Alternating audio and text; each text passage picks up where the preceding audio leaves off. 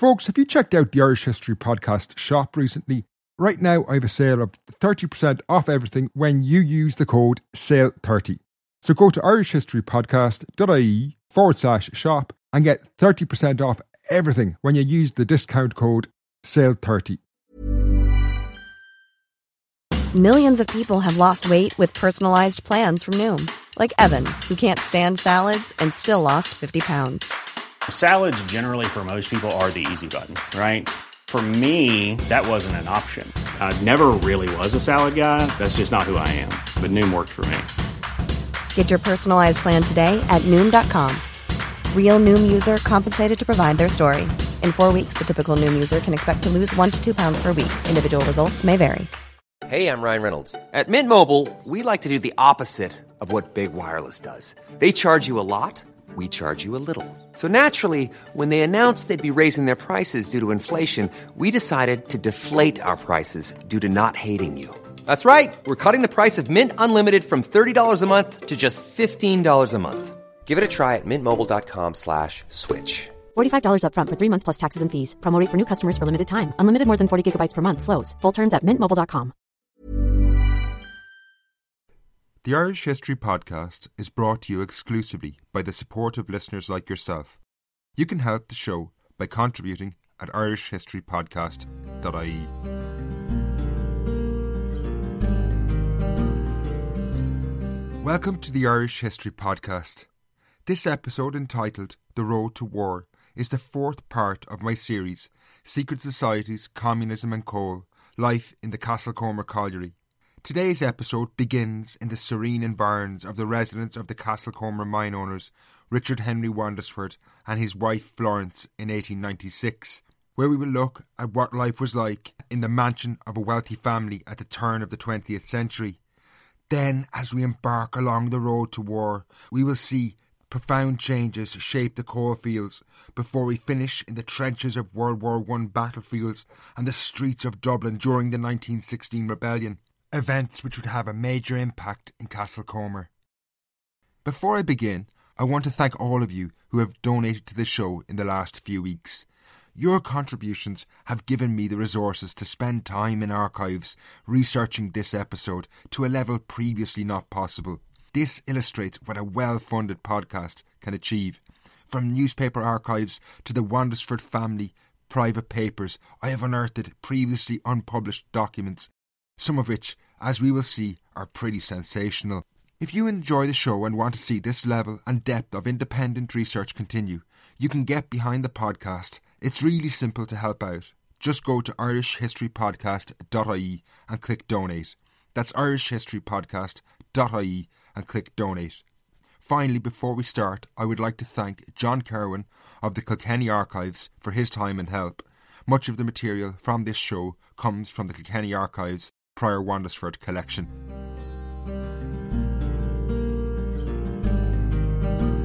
In 1896, the 26 year old Florence Jackson von Schwartz Prior faced huge but welcome changes in her life. A woman of German descent who had been born in Antigua and lived in Nova Scotia, Canada, she had recently wed the heir of the Castlecomer estate, the 31 year old Richard Henry Wandesford. After a ceremony that had taken place in Bournemouth, England, the couple set out for what would be her new home, Castlecomer House.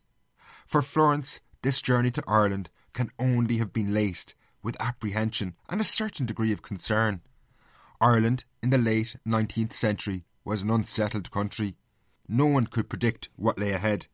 The future of the island and its relationship with England was known the world over as the Irish question, and had been a thorn in the side of English politicians for decades. Since the 1860s, the secretive Fenian movement had been planning revolts to force Britain from Ireland, while nationalist politicians demanded Home Rule, a form of autonomy within the British Empire. Since 1879, the Land War, covered in the last episode, had seen tensions in Ireland rise further as violent attacks against major landowning families like the Wandesfords had increased. If this was not enough fuel to flame Florence's concerns about her new home, Castlecomer itself was an unusual corner of Ireland. Situated in the uplands of northeast Kilkenny, the Wandesford lands sat on large coal deposits known as the Leinster Coalfield. While the mines had brought the family wealth, the appalling conditions in which the miners worked had provoked unrest that had led to strikes and even assassinations. However, whatever her early fears may have been, they were soothed on her first day in her new home. The train line, which was spreading throughout Ireland in these days, had yet to reach Castlecomer, so the newlyweds presumably travelled as far as Kilkenny before changing over to horse and carriage to complete the final twelve miles of the journey. What awaited Florence in Castlecomer was a welcome not seen in the town in many a year.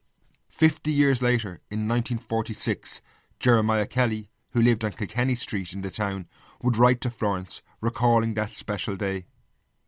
I well remember your homecoming and the reception from the people, the removal of the horse from the carriage, the fireworks, the large concourse outside the house, and how Captain Wandesford looked down at his bride as if for inspiration when he faltered in his address to the people. Jeremiah Kelly's mention of the removing of the horse may refer to a practice where the gathered crowd actually pulled the carriage on the final leg of the journey. As she peered out at the gathered crowd, tensions around the land war, the Irish question, or the town's mining disputes were nowhere to be seen.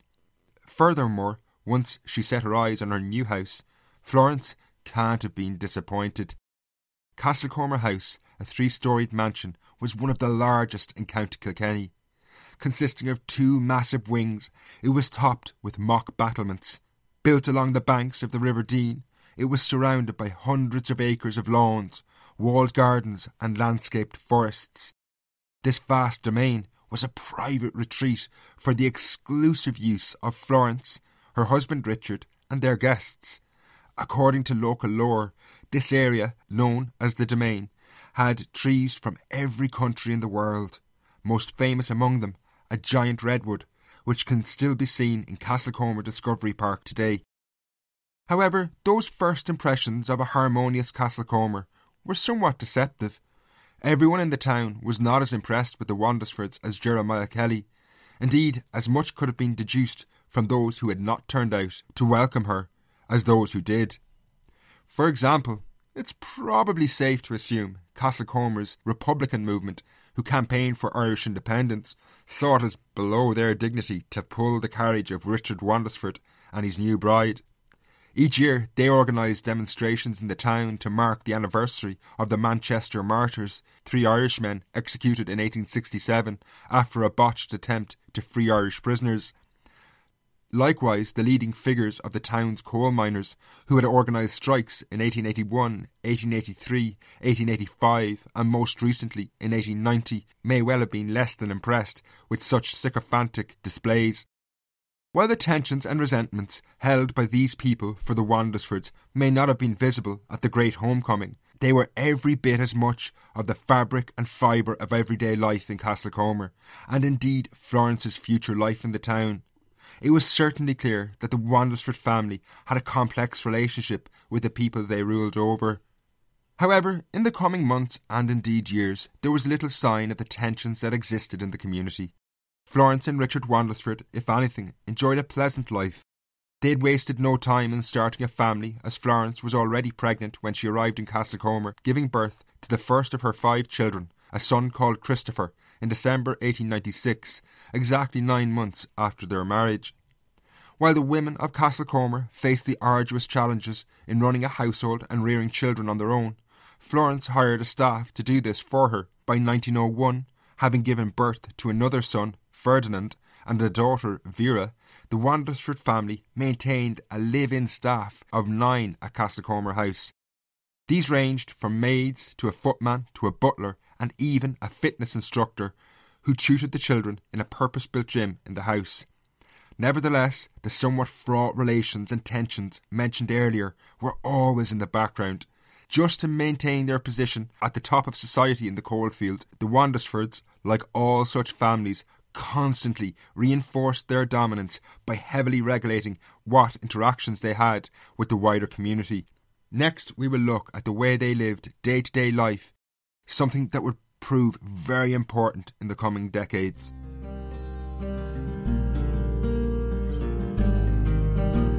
In order to reinforce the boundaries between them and wider society, the Wandesfords kept their distance from the people of Castlecomer.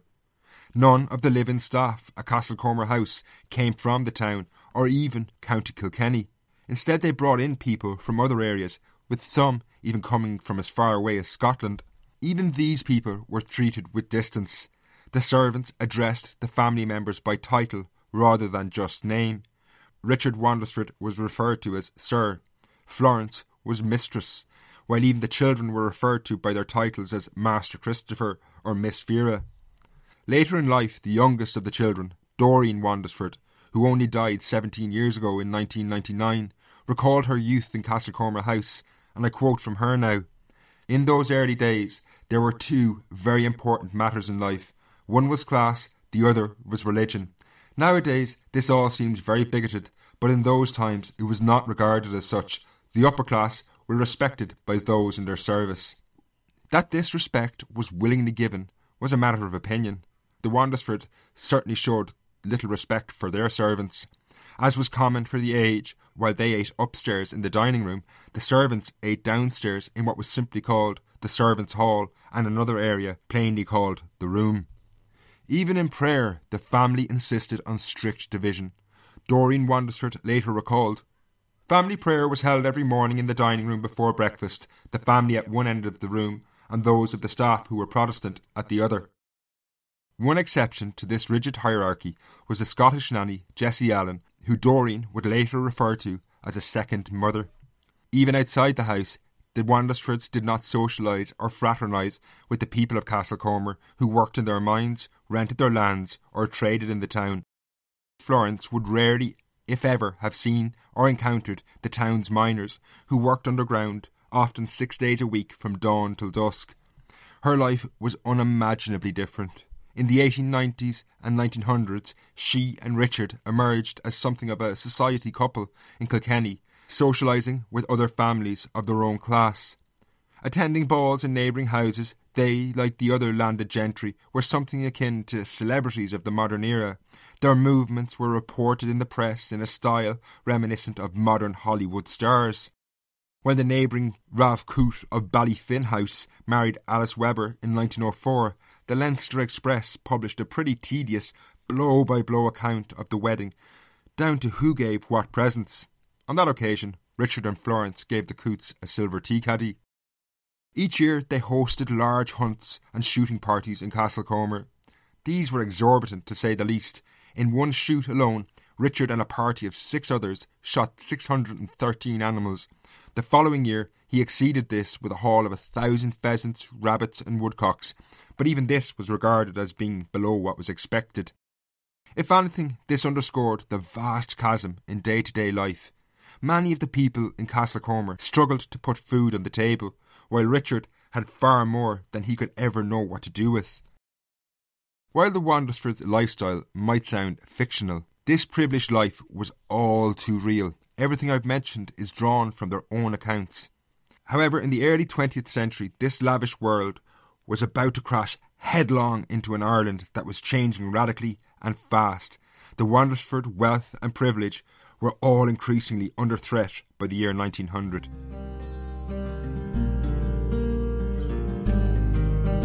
In 1894, Richard Henry Wandesford had inherited 20,000 acres of land, the coal deposits beneath it, and the great house in Castlecomer where they lived.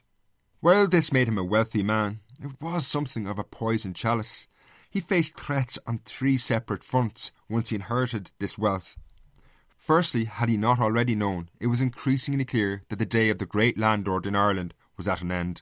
As we saw in the last episode, the land war had made their long term future unviable. Tenants were increasingly well organised and had secured better rights. As the 19th century drew to a close, the writing was on the wall, and many families were simply waiting for an opportunity to sell up and rid themselves of estates that were increasingly becoming a burden. It was clear that the British government were going to introduce a major compensation package to allow tenants buy their land off their landlords once and for all. However, the imminent loss of the family lands of Castlecomer was only the start of Richard Wandesford's problems. While his position of landlord was coming to an end, the coal mining operations at Castlecomer also had a questionable future. It was undoubtedly potentially profitable, but mining was booming across the world, and in the late 19th century, Castlecomer faced stiff competition from the technologically more advanced operations in Wales and England. In comparison, the collieries in Castlecomer were poorly managed, badly organised, and falling behind. A major consolidation and overhaul was desperately needed. However, Richard Wandesford did not even control the mines directly to do this. Since the 18th century, the family had sublet them to a series of mine managers. By the 1870s, the majority of the mines were run by a handful of these middlemen, the most important of whom was Joseph Dobbs, who ran several pits, including the two biggest, called the Jarrow Number 6 and the Rock. But even if Richard Wandesford could take back control of the mines, modernising them wouldn't be easy. A few decades earlier, getting the coal miners to work in deep mines had taken nearly 30 years, a social revolt, and ultimately the chaos that followed the famine to push it through. The workers, understandably, were always wary of changes being brought in by their employer in fear that it would result in them losing their jobs. They had increasingly shown their power as well by organising several strikes. The third and final problem the Wandesfords faced was one of political instability. Families like theirs owed their status and power to the fact that Ireland was ruled directly by Britain in the late 19th century. However, since the 1850s, a powerful nationalist movement had emerged in Ireland. While this movement was divided between those who wanted Home Rule, that's a form of autonomy within the British Empire, and those who wanted full independence, they both agreed that major change was needed. While in 1900, few outside this nationalist movement could envisage an independent Ireland, everyone knew that these tensions could lead to bloodshed. Indeed, Richard Wandesford's early actions on this front were not promising. In 1893, he had become the first president of Castlecomer Unionist Society, which was committed to loyal fidelity and earnest desire to maintain the legislative union between Great Britain and Ireland. This, if anything, only served to widen the gulf between Wandesford and his tenants, and more importantly, the miners, many of whom were heavily influenced by nationalist and republican ideas. However, in the coming years, while it was clear that Castlecomer's future, or at least that of the Wandesford family in the town, hung in the balance, Richard Wandesford would emerge as one of the most dynamic members of the gentry and adapted to these changing times. He would even win begrudging respect for many who would have been inclined to oppose him, as we will see next.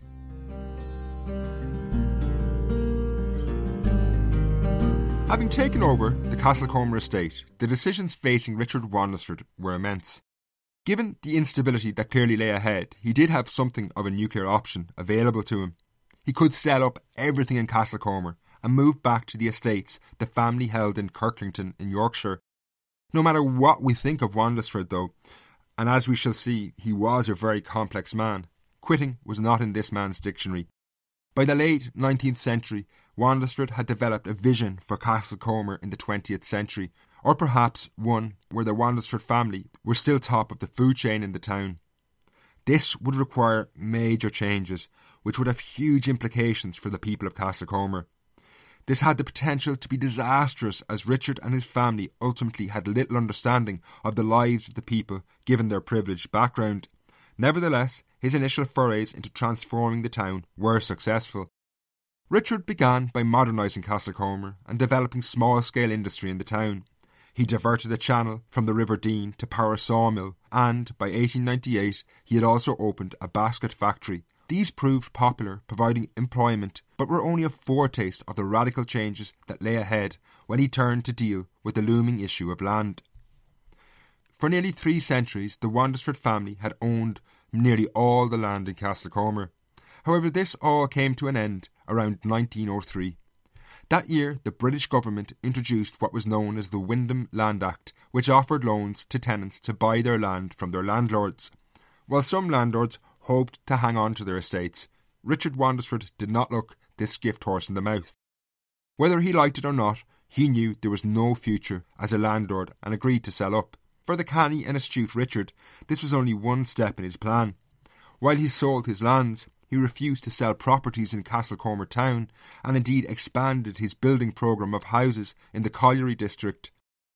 This not only gave him space to develop the town as he wanted, but his control of houses in the colliery was crucial for the second stage of his plan. While he relinquished control of the land, he simultaneously strengthened his grip on the coal mines by buying out the remaining middlemen and taking direct control. 1905 proved to be the pivotal year when some of the leases held by the most important middleman, Joseph Dobbs, expired. These leases were not renewed, and complex negotiations where Richard Wandesford would buy out Dobbs began. The correspondence of these negotiations are preserved in the National Archives in Dublin, and they reveal a fascinating aspect of early 20th century life, where there was no telephones, mobile phones, or email. Nearly everything was done by post and telegram. Today we would find it infuriating. Both Dobbs and Wandesford were separately moving through England while these negotiations were taking place in February and March 1905. While they moved, they forwarded revised documents by post to each other, constantly keeping each other informed of their future movements so they could keep in touch and potentially meet if needed. Given what was at stake, the prospect of not knowing whether to wait for a letter that might be about to arrive or to move on to your next location must have been difficult. It makes you appreciate the simplicity of just being able to pick up the phone today. Despite these obstacles, the rigorous negotiations by the end of 1905, and Richard Wandesford had taken full control of Castlecomer's mining operation. His sale of the land and takeover of the mines transformed his family fortunes. While the mines were in need of work, they could be turned around. However, there was no future in land. He had in effect shed the dead weight of his interests, and while he may have sold his lands around Castlecomer, he didn't lose any status he held in the town. However, while he had successfully taken control of the mines and preserved his status, his work was only beginning. The overhaul of Castlecomer collieries, the doing away with outdated practices, and the modernising of the entire operation all lay ahead. All this had to be done with a workforce who were entirely dubious of his motives and were willing to strike if they thought that any of his moves affected them adversely. But before we look at this, I want to take a quick break. Many of us have those stubborn pounds that seem impossible to lose, no matter how good we eat or how hard we work out. My solution is PlushCare. PlushCare is a leading telehealth provider with doctors who are there for you day and night to partner with you in your weight loss journey. They can prescribe FDA-approved weight loss medications like Wegovy and Zepbound for those who qualify. Plus, they accept most insurance plans. To get started, visit plushcare.com slash weight loss. That's plushcare.com slash weight loss. One size fits all seemed like a good idea for clothes. Nice dress. Uh, it's a it's a t-shirt. Until you tried it on. Same goes for your health care. That's why United Healthcare offers a variety of flexible, budget friendly coverage for medical, vision, dental, and more. So, whether you're between jobs, coming off a parent's plan, or even missed open enrollment, you can find the plan that fits you best. Find out more about United Healthcare coverage at uh1.com. That's uh1.com.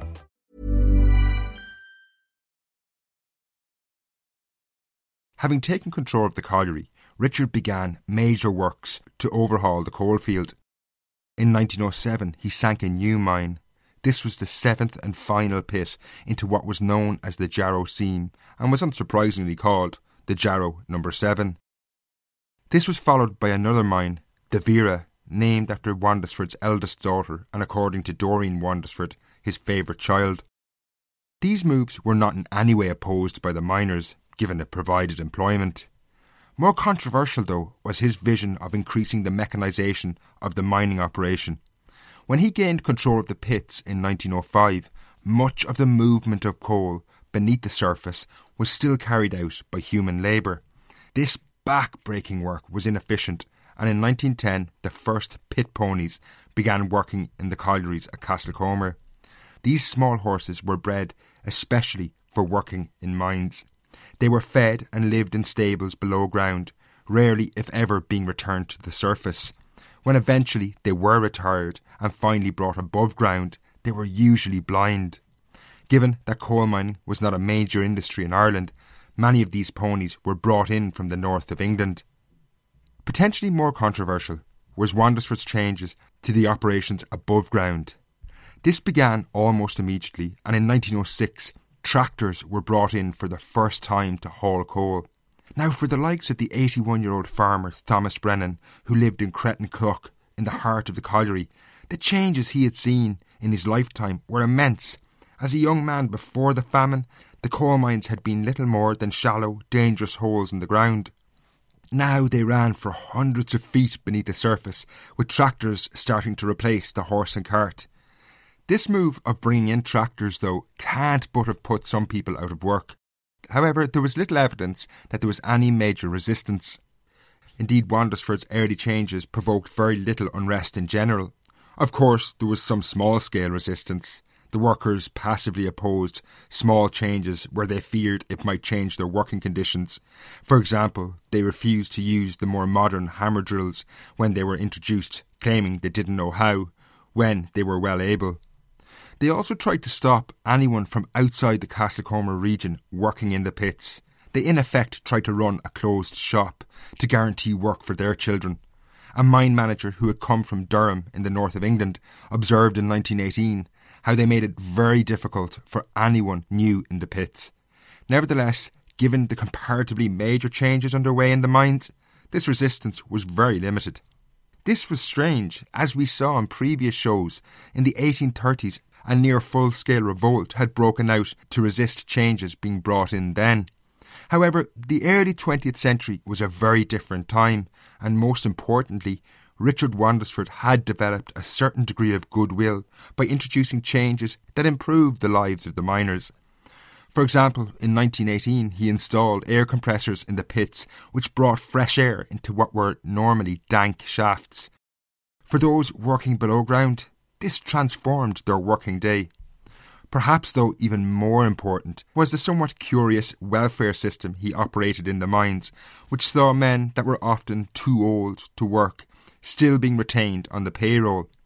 In 1918, a visitor from the Board of Trade in England was struck by the amount of people who were employed on the surface for what was a relatively small output of coal. This was because, and to quote a letter from the time, Many of the men were merely pensioners and were kept on and wages paid long after they were fit for any kind of employment. While this might seem harsh in the 21st century, forcing old men to work when they clearly couldn't, it's worth remembering that only those over 70 qualified for what was a meagre pension in the early 20th century. Many of the coal miners who worked in the pits from the age of 14 or younger were no longer fit for any kind of work well before they reached 70. Being allowed to sort coal on the surface did help keep them out of the dreaded workhouse. However, Castlecomer Mine was far from enlightened in the way it was run. As I mentioned earlier, Richard Wandesford was a very complex man, influenced by many different factors. And next we will see the darker side of his management of the colliery.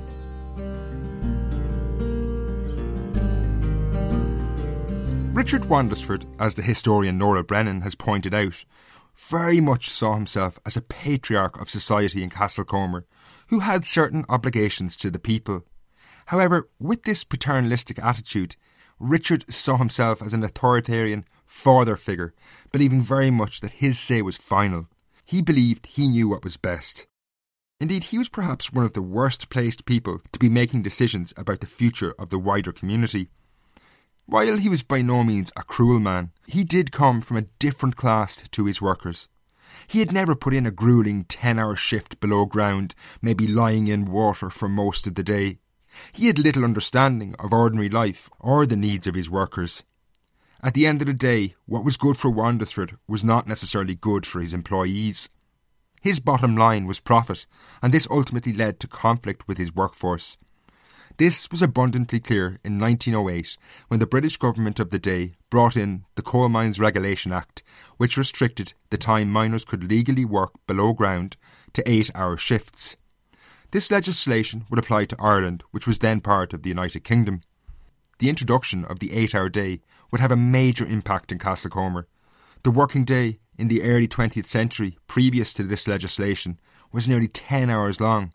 The miners in Castlecomer arrived in work at 7 in the morning. They remained below ground all day, taking two 30 minute lunch breaks. While their tiring working day came to an end at 5 pm, many did not reach the surface until 5:40 before spending half an hour or more walking home. The only exception to this was those who worked in water, who were allowed to leave at 4 pm, but there were no showers or changing rooms, so they had to walk home in wet clothes. These long working hours meant that many of the miners never saw daylight six days a week for several months of the year, as the sun had not risen before they went to work and had set before they left the pits. The introduction of the eight hour day would obviously change life for the better for the miners. However, no matter how reasonable this was, Richard Wandesford opposed the measure. From his perspective, it only meant a fall in production. He launched a campaign to have the Castlecomer coalfield exempted from the new eight hour day. His reasoning was that often catch cry of such men when he claimed that the eight hour day stood in the way of progress. He claimed that it would hamper, if not prevent, the development and increase the peculiar difficulties which already exist in this coalfield. Unsurprisingly, he didn't mention his workers and what way it would affect their lives. Naturally, this irritated the miners.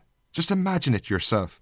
You find out that the man who you work for who lives in the big house, who has never worked a shift in his life, but gets the profit from your work, wants to deny you rights being given to every other coal miner in England, Wales, and Scotland? On this occasion, his campaigning did not lead to conflict in the coalfields, though, because Wandesford's campaign failed and the law was brought in. However, his opposition to the eight hour day was counterproductive, even from his own perspective. It was probably a factor that saw the trade union movement in Castlecomer rekindled. As we saw in the last show, the first trade union was founded in Castlecomer in 1881, but it seems to have floundered some time after the strikes of the 1880s. However, in 1908, the Kilkenny Mining Federation was established. This trade union was the most advanced in the coal district yet. The influence of socialism and radical trade unionism prevalent in coal mines of England and Wales could be seen in their 11 point manifesto. Their demands included the raising of funds for mutual support, the campaigning for legal protections around working conditions in the mines, and crucially, given what Wandesford had tried to do, they also set the shortening of hours as a key objective. They also had some broader demands when they stated that they sought to assist all associations that had the same objectives and assist in any movement that may be considered to be of interest to the working classes generally. Nevertheless, despite the fact that Wandesford had opposed the eight hour day, the Kilkenny Mining Federation does not appear to have been that successful in Castlecomer. It may already have been defunct in 1912 when most coal mines in the United Kingdom went on strike. Across the Irish Sea, one million miners walked off the job demanding a minimum wage. However, the pits of Castlecomer stayed working through this 37 day strike. Indeed, so confident was the management that their mines would keep running that they publicised the fact that they would be able to exploit the fact that all mines in Britain were closed. Even though Wandesford had proven himself a ruthless employer at times, his more welfare orientated policies may have been one of the reasons why the trade union movement failed in these years. Also, these were, generally speaking, good times in Castlecomer. In 1912, 600 people were working in the pits, while profits two years earlier, in 1910, had already reached £6,000. By 1914, Richard Wandesford could reflect back on the 20 years since he had inherited the estate from his grandmother, happy in the knowledge he was succeeding. While Castlecomer's mines still lagged behind the collieries in England in terms of technology, things were nevertheless changing. However, 1914 brought an end to an era of relative peace. Indeed, it arguably spelled the end of an entire way of life. The Castlecomer colliery would never be the same again. That year, World War I began, and while the main events took place on far flung battlefields, by the time the great empires had seen 17 million men slaughtered, the world was changed forever. No one escaped the impact of this war, be it direct or indirect. So now we need to follow the lives of the people of Castle Castlecomer who were changed by what was called the Great War or the War to End All Wars. It was far from great, and if anything, only started dozens more wars. In the early months of 1914, Richard Wandesford had reached the height of his popularity in Castlecomer, even though they were immensely difficult times. While it is remembered as the year that World War I began, for the people of Castlecomer, until August at least, events were very much rooted in local politics. Early 1914 saw a crisis envelop Ireland that threatened civil war on the island.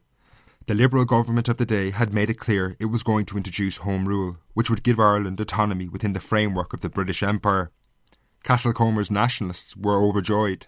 Decades of struggle was about to be rewarded. Richard Wandesford, however, was outraged. As a unionist, he desired the strongest possible connection with Britain, so he saw Home Rule as disastrous. He and men like him feared what lay ahead in an Ireland that would inevitably be dominated by the majority who were nationalists. By the summer, the situation was growing increasingly tense. In Ulster, the heartland of unionism, militias had already begun to arm themselves, threatening they would oppose Home Rule by force. This move was matched by the arming of nationalist militias to counter any unionist move. Ireland was a powder keg waiting to explode. In Castlecomer that year, a great battle took place, not with guns, but at the ballot box. Richard Wandesford put himself forward as the Unionist candidate to stand against the popular sitting Home Rule councillor J.P. Fogarty. One would imagine Wandesford could expect to lose in the climate that was abroad that summer. However, Castlecomer and its coal mines were somewhat unique. While other landlords were men of the past, Richard Wandesford had proven himself a man able to adapt with the times. Despite his opposition to the eight hour day, there was much he could point to in the area to prove his worth. His expansion of the mines and the founding of industry in the town had provided employment. He also sponsored the first bus service, an agricultural bank in the town, and a cooperative creamery in 1913, all of which were hugely popular. Furthermore, he assuaged concerns over his unionism by describing himself as a patriotic Irishman and distanced himself from the militias of Ulster. So successful was he in broadening his appeal that he managed to gain the backing of the Catholic parish priests of Castlecomer and Clogh, who would have been expected to support the Home Rule candidate.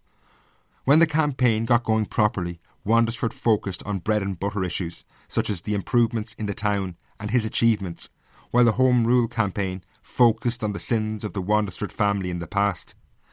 People can't live on history, but they could live on Wandesford's jobs, and Castlecomer returned a Unionist in the election that year when Richard Wandesford won. This was no mean feat at all. Wandesford had, in effect, straddled a political chasm in Ireland. However, that divide would soon prove too great even for him when he had to reveal where his ultimate allegiances lay. The incident that forced Wandesford to nail his colours to the mast occurred on a hot summer's evening in Dublin when the British Army fired on a nationalist demonstration, killing three people. This caused outrage and was widely condemned by most of the press. However, when a motion of condemnation was put to Kilkenny County Council, Wandesford refused to support it, using the age old political doublespeak that a full investigation was needed. If, and by July 1914 it now seemed only a matter of time that civil war broke out, such sympathies would not get him very far in Castlecomer. He would inevitably clash with many people in the town, and indeed his workers. For example, an emerging leader amongst the miners, Thomas Campion, for one, had strong nationalist sympathies. While Ireland stood on the brink of civil war that summer, fate intervened and the winds of change swept over the island again, altering the course of history in a dramatic fashion. While tensions between nationalists and unionists were brewing, friction was developing between the great empires of Europe as well. With origins stretching back decades, these tensions erupted into open war in the late summer of 1914. As all major powers were drawn in, the British Empire declared war on the German Empire on August 4, 1914. Ireland, as part of that empire, was now at war. The British government immediately set the divisive Home Rule question aside until after the conflict was over. While they could agree on little else, both Unionist and Home Rule movements in Ireland supported Britain in the hope that they would be rewarded for their loyalty. This outbreak of war brought new challenges and indeed mixed fortunes to Castlecomer, as we will see next.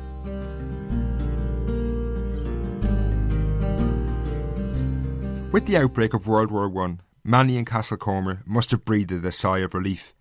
Civil war had been averted as both Home Rulers and Unionists agreed to support Britain's new conflict. This was a mixed blessing for some. No doubt, war was good for coal mines. Inevitably, the production of war materials would see the demand for coal increase. In the early weeks and months of World War I, Castlecomer was put on a war footing. For those supportive of the conflict, and there were sadly all too many, the town was buzzing with activity. The Prince Grounds, which normally hosted cricket games in those days, was used as a training course where ex army men instructed younger men in target practice. Richard Wandesford took the lead in mobilising men to sign up to fight. He also instructed the Castlecomer Hunt to train horses for military use. Such was his support for the war that Lord Kitchener, the famous moustached general, who appeared on recruitment posters with his outstretched arm over the slogan, Your country needs you, wrote to Castlecomer House thanking him for his efforts. Although he was too old to be expected to join up, his sons Christopher and Ferdinand both joined the British Army. Indeed, given he became so enthused by the war himself, Richard Wandesford eventually followed his sons into the army in 1915, despite being over age. A few dozen others from Castlecomer also joined up, and it certainly must have affected the overall management of the collieries. Robert Beresford Gahan, later known as Captain Gahan, the director and secretary of the mines, also enlisted. No doubt there were many poachers around the town, only too happy to see the back of Andrew Jemison, Wandesford's gamekeeper, when he donned the khaki and headed for the front. Rank and file miners, however, were not so enthusiastic. In the exhaustive records compiled by the Kilkenny historian John Kirwan, it would appear that less than half a dozen men left the pits for the army. Overall, Richard Wandesford was disappointed by the general Kilkenny mobilisation by December 1915. In total, only 1,800 men had enlisted from the county, which he said was not much to boast about. Given what they were being sent to, it was 1,800 men too many. The experiences of the Castlecomer men who had signed up varied massively. Christopher Wandesford enjoyed the privileges of coming from a wealthy family. In his letters home, he asked for extensive supplies to be sent to him in France, while he also talked about the privileges he enjoyed when he was behind the front in Rouen. In one letter, he even moaned about a lack of cake before saying how he was meeting a friend and heading out for oysters. Others had a much tougher life. When eight less well off Castlecomer men were captured and sent to prisoner of war camps in Germany, they struggled to survive. Sadly, these men's families did not have the resources to send them food parcels. In a letter home, one of the eight, Patrick Holden, said he had not seen Mike Dwyer or Martin Comerford in a long while. This was somewhat strange, this Mike Dwyer was my great grandfather, and he didn't fight in World War One. However, he and Martin Comerford were butchers in Castlecomer, and Holden's words were a coded reference that they were not being fed any meat in the prisoner of war camps. However, ultimately, whether they were fed or not, many of the Castlecomer soldiers died just the same. Of the eight held in the POW camps in Germany, two died in captivity, Meanwhile, the future heir of the mines and the eldest son of the Wandesford family, Christopher, was killed in a gas attack at the Battle of Arras in 1917. A heartbroken Florence Wandesford kept the final unposted letter she had written to her son, which is still in the family archive today. Even for those who survived the war, life would never be the same again. How could it be? John Nolan, one of the eight Castlecomer prisoners, had had his testicles and kidney removed after he had contracted TB. Meanwhile, Doreen Wandesford later revealed that her brother Ferdinand, while not physically injured, never fully recovered from his experiences at the front. One particular incident of seeing a comrade being blown to bits beside him appears to have haunted him, and Doreen recalled hearing him screaming in the night from nightmares when he returned home. Richard Henry Wandesford himself survived the war. Having joined up at the age of 45, he was given a post in the Royal Horse Fusiliers, a supply unit behind the lines. However, he was unable for this work and secured an early release in the first half of 1917.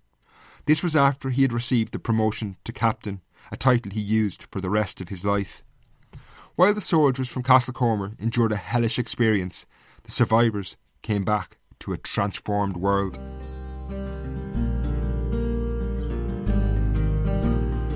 During the first two years of the war, life in Castlecomer continued much as it had. The battlefields were far away, and if anything, the demand for coal was increasing. However, after April 1916, the strains of war took their toll, and the community became increasingly divided. These divisions shaped the future of the coalfields for decades to come. The key event that began to change relations in Castlecomer was the Easter Rising, which broke out in Dublin on April 24th in 1916. The rising, organised by Republicans committed to an independent Ireland, was crushed by the British, but it evoked very different reactions among the people in Castlecomer. Richard Wandesford, then still serving in the British Army in France, certainly did not hold back when he wrote to Castlecomer Isn't this affair in Dublin disgraceful? I hope to goodness it will be severely dealt with, as traitors deserve, and all ringleaders are handed over to the military authorities. Then, on May 3rd, after the rising had been suppressed, he wrote, The blackguards in Dublin have been wiped out and disposed of. Finally, on May 9th, after the British authorities had begun to execute the 1916 leaders, he wrote, I'm glad to see by yesterday's papers that the government, or rather the military, are dealing firmly and decisively with the rebels. Others in Castlecomer, though, had a very different view of events and indeed the British Army. A few days after the rising, a 24 year old Castle Castlecomer man, Patrick Bealen, was found buried in a shallow grave in the cellar of a pub where he worked on North King Street in Dublin. He had been shot six times. Patrick Bealen had not played any part in the rising, but he had been one of 15 people massacred in the North King Street area of the city when the South Staffordshire Regiment of the British Army had run amok. These events began a transformation of politics in Castlecomer and Ireland. Increasingly, the Home Rule movement lost ground to the Republican movement who wanted full independence. If Richard Wandesford disliked Home Rule, he despised the prospect of independence. However, by 1917, the Republican movement, organised in a political party, Sinn Féin, had established a branch in Castlecomer, and they contributed to the success of a Sinn Féin candidate, W.T. Cosgrave, in a by election in Kilkenny that same year. The following year of 1918 saw this Republican movement become the undisputed masters of Irish nationalism when the British government threatened to introduce conscription and offered Home Rule as a reward. This was a disaster for the Home Rulers. Opposition to conscription, which would have seen Ireland's young men drafted into the meat grinder of the Western Front, which had already killed millions, was immense. Support for Sinn Féin, who opposed conscription, soared. Meanwhile, the support for Home Rule, which had been inextricably linked with the brutality of war and conscription, plummeted. The world of 1914, where Richard Wandesford could stand as a Unionist and win, were long gone. In 1918, as the cries from a major Sinn Féin rally, organised in the town square of Castlecomer against conscription, drifted across the River Dean to Castlecomer House, there was no denying that war had changed the town. Meanwhile, in the pits, things were changing too. During the war, the demand for coal had soared, and sales had almost doubled between 1914 and 1917. These years seem to have been somewhat chaotic, though. The trade union movement in the colliery had collapsed again, and it was replaced by wildcat strikes. While records of trade union activity in Castlecomer between 1908 and 1918 are sparse, an account written by a mine manager, J.P. Sample, gives a glimpse of the situation in the colliery by late 1918. He wrote to the Board of Trade in England stating that the men have no union, which makes them very difficult to deal with in the matter of disputes. They do not give the 14 days' notice in the ordinary way, and may or may not intimate that they have a grievance before downing tools. When they do this, they go off into the country to do work for farmers and are very difficult to get together again. This somewhat chaotic situation could only prevail given the relatively strong position of the workers as the demand for coal had increased. Given there was probably more than enough work to go around, they could, to some extent anyway, dictate their working conditions. Certainly, this seems to have been reflected in the nearby Wolf Hill Colliery, where absenteeism soared from 4.5% in 1914 to 14% in 1918. Clearly, there was little fear of being sacked. The end of the war, which eventually came in 1918, did not return stability. If anything, it only made things worse. While the British Empire emerged victorious, the peace terms, which formally brought an end to the war, had a major impact on Castlecomer. The defeated Germany was forced to pay for the costs of the war. Utterly bankrupt, they began to export coal to the victors to pay these costs. This undercut the price of coal, which was a disaster for the coal mines. In the face of uncertainty, the miners increasingly began to organise into a trade union again. Wandesford's manager, Mr. Sample, in his letter to the Board of Trade in 1918, had concluded with a worrying note. While I would give them every encouragement to form a union of their own, I very strongly object to any connection with the transport workers. The transport workers he was referring to were organised in the ITGWU, a trade union established by James Larkin and James Connolly, and was the most militant union in Ireland. It was famous for its battle with Dublin employers during the 1913 lockout. In 1919, the worst nightmare of Wandesford and his managers came to pass when the colliery workers joined the ITGWU, and major industrial conflict was now just around the corner. Meanwhile, in January 1919, the War of Independence began when two members of the Royal Irish Constabulary were shot by Republicans in Tipperary. Within a year, this war, combined with a radicalised workforce organised in the ITGWU, would bring revolution to Castlecomer. The next show, The Revolution Underground, promises to be great as strikes, ambushes, industrial sabotage, and kidnapping become part of life in Castlecomer during the War of Independence. You can help make this episode better by supporting my research. If you enjoyed today's show and would like to see more like it, go to irishhistorypodcast.ie and click donate. That's irishhistorypodcast.ie and click donate. Until next time, Slán.